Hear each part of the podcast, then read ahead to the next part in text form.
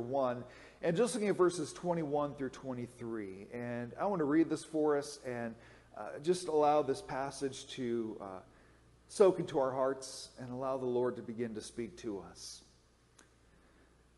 And you who were who once were alienated and hostile in mind, doing evil deeds, he is now reconciled in his body of flesh by his death in order to present you holy and blameless and above reproach before him. If indeed you continue in the faith, stable and steadfast, not shifting from the hope of the gospel that you heard, which has been proclaimed in all creation under heaven, and of which I, Paul, became a minister. A couple of things that Paul does here in these couple of verses, and as we just come off of uh, verses 15 to 20 with this great Christology and this beautiful portrayal of who Christ is. Turns his focus back again to the believers of Colossae and reminds them in verse 21 of their old state, their old state of being, their old condition in verse 21. He says, In you who were who once were alienated and hostile in mind, doing evil deeds. And you, Colossian believers, literally alienated, shut off from fellowship, shut off from intimacy with God. Before Christ, without Christ, we are shut off from intimacy, from relationship, from connection with God. And so he's reminding them that at one time, they, as Colossian believers now, at one time were cut off from that fellowship with God. They were hostile in mind. Literally, they were adversaries of God. Now, he's not saying this to indicate that they woke up every day and said, I'm going to be an adversary of God. But by the state of their hearts and their, the focus of their lives, they were living contrary to the glory of God and contrary to the will of God. But then he says that doing evil deeds, that this was their nature, this was their position, this, this unethical position of their hearts. And so I think by his phrasing there, and you who once were alienated and hostile in mind, doing evil deeds, that I think it's important for us to remember that if we look at the theology of sin from Genesis through Revelation, that the reality that we face here is that we aren't sinners because we sin, we sin because we're sinners. Because sometimes we can begin to categorize and say, well, I wasn't that bad you know, before I came to Christ, I wasn't that bad. Or, you know, the things that I do compared to other people, it's not that bad. But it's not a condition of how bad our deeds were. It's a condition of our hearts without Christ that we were sinners by nature, that we were cut off from God, we were adversaries of God. And how that was manifested for some people may have looked more extreme than others. Sometimes sinners can be more well behaved than others.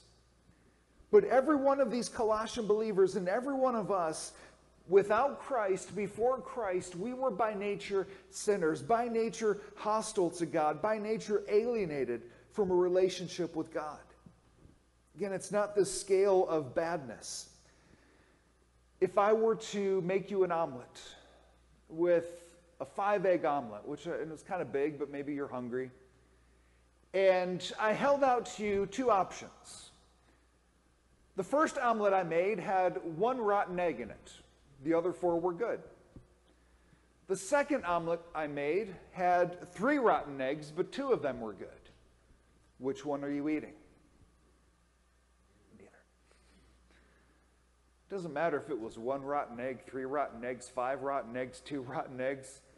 It's a rotten omelet. Apart from Christ, we are sinners. It doesn't matter how many rotten eggs were in our lives, we're, we were rotten omelets. Some people are well behaved, others aren't. Because so, sometimes we get this mentality, even as we think about friends and coworkers, or their lives are really messed up. Oh, they really need Jesus. And then we think about the people in our lives who seem to be generally good and, and polite, and all, oh, they don't need Jesus as much. We all need Jesus. Doesn't matter how polite we look on the outside, it's a condition of the heart. And sometimes in society, we can learn to act appropriately and behave appropriately. But without Christ, we're sinners. And Paul reminding them of the greatness and majesty of Jesus who forgave them regardless of how they viewed themselves. That before Christ, he says to them, you were alienated from God, you were hostile to God, you were doing evil deeds because that defined who you were. But that was their old state. The second point he makes is their new state in verse 22, where it says, He is now reconciled in his body of flesh by his death in order to present you holy and blameless and above reproach before him. He is now reconciled. And we've seen this come up already in Colossians chapter 1 this idea of reconciliation with God that this is part of the heart of the gospel message that God takes people who were alienated, hostile, and doing evil deeds and reconciles them back into a right relationship with God so that we can be presented, commended to God by Jesus as holy, as sacred, as pure, blameless, without blemish without fault and above reproach before him, above reproach without accusation. Talk about the power of the gospel, the magnificence of Jesus Christ, that all of us can say that we were once alienated, hostile, and doing evil deeds, but now we're in verse 22 that because of the goodness and kindness and love of Jesus, we are holy and blameless and above reproach before Him. That's the gospel. And it's not just this one time thing that, oh, on, on May 6, 1988, I, I received Jesus as my Savior. And now it's kind of been my journey. That this, this is what changed about me on May 6, 1988, and has continued to be true of me every single day of my life. That every day of my life, I depend on the gospel. I depend on the fact that the only reason that I'm holy and blameless and above reproach is because of Jesus, not because of me. And so sometimes I'm frustrated when we get caught in this, this language because it sounds humble and it, it, it's like, I'm just a wretched sinner saved by grace. And I, I understand the concept of that. But we get so focused on, I'm just a wretched sinner. I'm a worm and I'm, I'm nothing. You were. That was true of you. But remember verse 22 that as a follower of Christ, now as a believer, believer, he can present us to God holy, blameless, above reproach. We've, we've seen the bumper stickers. I'm not perfect, I'm just forgiven. And the reason sometimes this concerns me is because if we keep saying, I'm a wretched sinner, I'm not perfect, I'm just forgiven, that's a spiritual way of giving ourselves license to keep on sinning. Well, I'm just a wretched sinner. I'm not perfect. I'm just forgiven. And, and so subtly we tell ourselves, yeah, just keep on sinning. It's just who I am and who I'm always going to be. And in the process, we default to this old state. We default to the old life of being alienated, hostile, and doing evil deeds rather than daily recognizing that because of Jesus, he presents me holy, blameless, and above reproach before him. So I want to live up to this new life in Christ. I don't want to just dismiss the fact that I have a tendency to, to go back to this stuff. I want to live into this new identity that I have in Christ. So Paul reminding them not not to shame them, not to guilt them, not to convict them, but this is who you were, this is who you now are. You were alienated, you were hostile, you were doing evil deeds, but now your new state of reconciliation, you are holy and blameless and above reproach. And so live like that. Live up to that. And I know that in the process of sanctification, we'll never be perfect until we get to heaven. But the question becomes how do we live that out then? Do we live that out saying, well, I'll never be perfect? Or do we say, but it doesn't mean that today I can't be closer than I was yesterday? By the grace of God and the power of the Holy Spirit. Our new state is holy, blameless, above reproach. And the call of Christ is to live up to that because we have this third issue that Paul addresses in verse 23, and that is the uncertain state. The uncertain state of professing believers. He says, If indeed you continue in the faith, stable and steadfast, not shifting from the hope of the gospel that you heard, which has been proclaimed in all creation under heaven, and of which I, Paul, became a minister. Sorry, I had a like a fuzz on my glasses and it was really bothering me. I could have done that without pointing it out, but I just I don't know why I had to. If indeed you continue in the faith, if you persist in the faith, which Paul is indicating that it's possible that there's some who do not continue in the faith. We see this with a person named Demas. If you look at some of Paul's letters, his language about Demas changes. He starts off in one of his letters saying, Demas greets you, and he's one of us. And, but then as you fast forward chronologically, Paul comes to this point of saying that Demas has left us because he was never truly one of us. Something happened with Demas that Demas, for a time, was, was considered a, a, a, genuine follower of Jesus, but then something happened and he abandoned it. And Paul says, I don't know what to make of Demas any longer. And so he says, if you continue in the faith, stable, built on a firm foundation, not shifting from the hope of the gospel that you heard, which has been proclaimed in all creation, to be steadfast, to be immovable to not shift away from the hope of the gospel, to not move away from it. You've seen this. You've seen people who pray a prayer.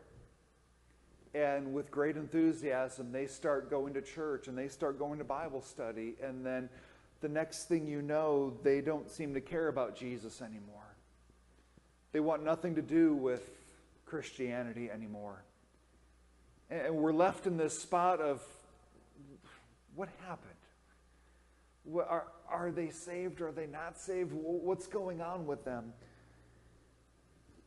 And again, we've touched on this before, but I think part of the problem that uh, in American Christianity we've seen for since the Great Awakenings kind of is we've become focused on, we want decisions when Jesus wants disciples.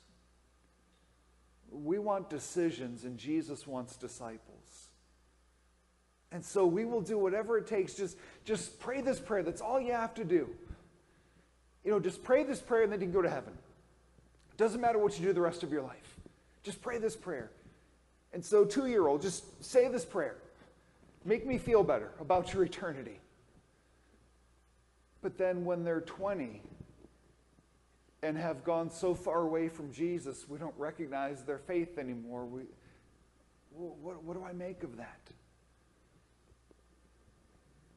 We gave a partial gospel. We just said, pray this prayer, you can go to heaven. Jesus, and, and I've done this too, but Jesus never commanded us to lead people in a prayer so they can go to heaven. He said, go make disciples, go make followers. We want decisions, Jesus wants disciples.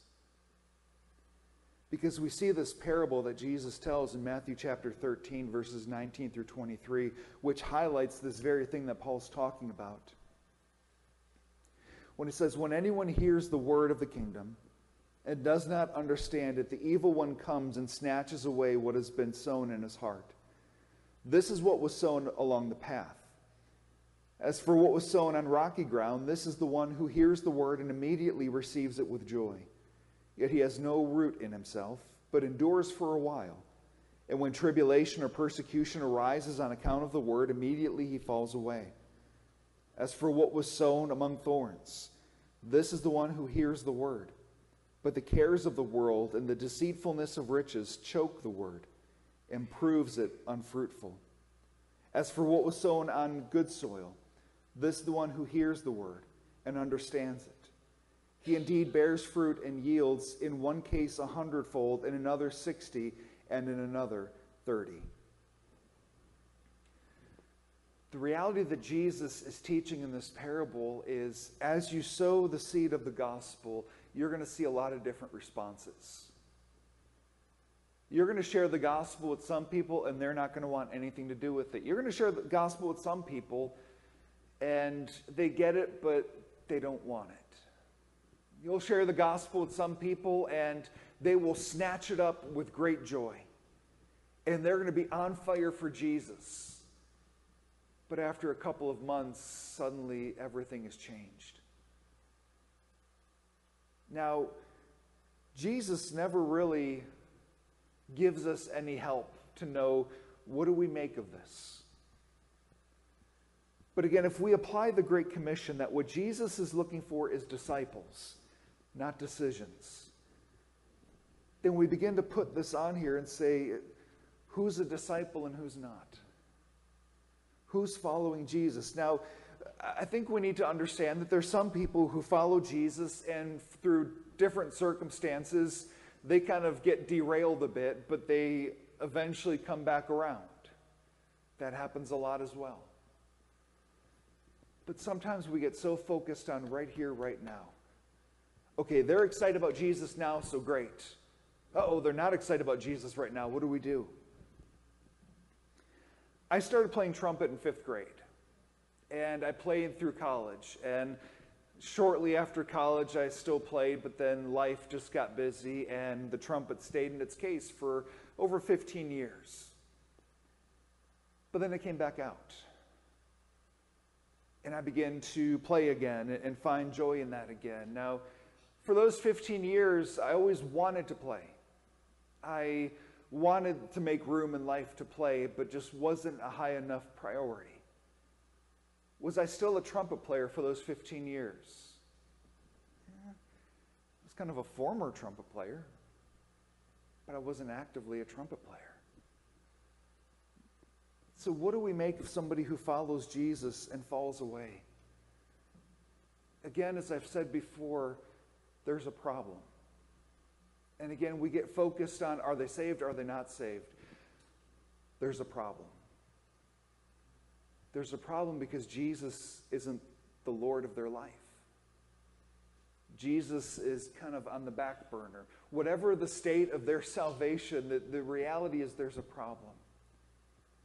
There's something, if they are a believer, there's something terribly wrong in their discipleship. If there's not if they're not saved, then there's definitely something wrong with their discipleship. But again, the, the starting perspective needs to be discipleship because look at what Paul said, bef- uh, I'm sorry, look what Jesus said there at the end of that parable. The one who hears the word and understands it and continues in it, he indeed bears fruit and yields, in one case a hundredfold, in another sixty, in another thirty. Scripture tells us you'll recognize them by their fruit. And so we could look at anyone who professes at one time to have received Christ as Savior and just say, I'm not judging your salvation. I'm just saying, do you see fruit? Do you consider yourself an active disciple of Jesus? And is there fruit that demonstrates that? And if not, there's a concern. I don't know if you're saved or not. Jesus does, but I don't. But what I do know is there's a problem. How can I help come alongside of you to get you to follow Jesus again? And follow Jesus for the long haul. Again, we want decisions. Jesus wants disciples. So, on the one hand, we look at this and say, okay, there's just looking at Colossians, there's people without Christ, there's people with Christ, and there's people who may or may not be continuing in Christ. And it's easy to come to that point and we start to go through a list of people in our lives. Okay, yeah, they, they definitely don't know Christ. They, they definitely do know Christ. I don't know about them. When they were five, they prayed a prayer. For a while, they, they were following Jesus, but now they've walked away, and I don't know what to do with that. Pray for them and minister to them. But sometimes I think it's so easy to look at scriptures and we start going through a list of the people that we know of how they fit into the passage. How do we fit into the passage? In you, who once were alienated and hostile in mind, doing evil deeds, he has now reconciled you in his body of flesh by his death, in order to present you holy and blameless and above reproach before him. If indeed you continue in the faith, stable and steadfast, not shifting from the hope of the gospel that you heard, which has been proclaimed in all creation under heaven, and of which I, Paul, became a minister. Where do we fall in this passage? If we closely examined our lives, would we say, verse 22? I'm living verse 22. Because my life is growing in holiness, blamelessness, above reproachness. I'm becoming like Jesus. There's fruit being produced through my life for the glory of God, and I love Jesus and I'm growing in Him. Or might we say, verse 23, to say, I don't know. I used to really be on fire for Jesus, but the past year, five years, 10 years, 20 years, I've kind of been going through the motions. Now, I'm doing all the external stuff, but I know that in my heart, something's not what it used to be. Or what about verse 21? to say, Lord, there's still a lot of old state stuff happening in my life. I try to pretend it's not there, but there's a lot of it there. And again, it's not a scale of how bad is it, it's a scale of is it there or not. However bad we might want to rate it. That can go anywhere from adultery to lying to gossip, to being judgmental, to being self righteous, and a long list of other sins that could be true of us. We know self righteousness. Self righteousness is. Every, everybody I know is either verse 21 or 23, and if they could all be like me in verse 22, the world would be so much better. if we ever find ourselves saying, if only every Christian was more like me, the church would be better, we're diving into self righteousness. Because I think if the Holy Spirit is active, we might have a tendency to say, I'm verse 21 or 23. Because I don't know about you, but the longer I follow Jesus, the more little things he points out in me. It's like the Apostle Paul. You see this progression of his life. And when he first comes to Christ, he's like, I'm, I'm the least of the apostles. And then by the end of his life, I'm the worst sinner that ever walked the planet. say, but how does that factor with what you said earlier? It's still the same Paul who recognized that he was wholly blameless and above reproach. But he recognized even the small things. See, when you first come to Christ, you immediately are convicted of the big stuff. But then over the years, the Lord starts getting nitpicky and starts pointing out those little things. That thought, that judgmental thought that we had. That at one point we would have shrugged off, but now we feel like we are the worst sinner that ever lived because we had that judgmental thought. What's the state of our souls this morning? As we think about the magnificence of Christ from verses 15 to 20. I remember in Colossians 1 where Paul says, Live a life worthy of the gospel. Live, the li- live a life of equal value. Are we living life of equal value? Or are we letting what the Song of Solomon called the little foxes come in and eat at the garden? the little sins that we think there are just they're little sins they're not that big of a deal and we let them slide where do we find our hearts do we find ourselves more defined by the alienation hostility and doing evil deeds do we find ourselves unstable sometimes steadfast but frequently shifting Or do we find ourselves growing in holiness, blamelessness, and being above reproach and bearing fruit? Wherever we find ourselves, I pray that we would never say, I feel completely fine about where I am in my walk with Christ. In just celebrating our 26th anniversary, of recognizing that in 26 years of marriage, I've never felt like a great husband. And there's a part of me that never wants to because I want to keep growing. And if we don't feel like we have room to grow, then we have no motivation to grow. What's the state of our walk with Jesus this morning? Are we going through the motions? Are we laying, letting little foxes run amok in our lives? Are we living up to our new state, the new nature that we have in Christ? Let's pray.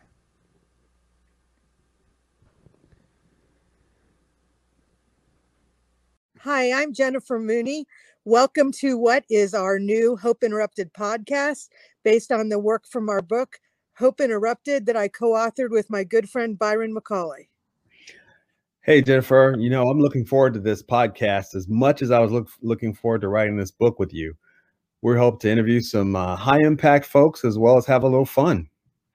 We're going to cover stories of hope. To learn more about our podcast and our book, please visit www.hopeinterrupted.com.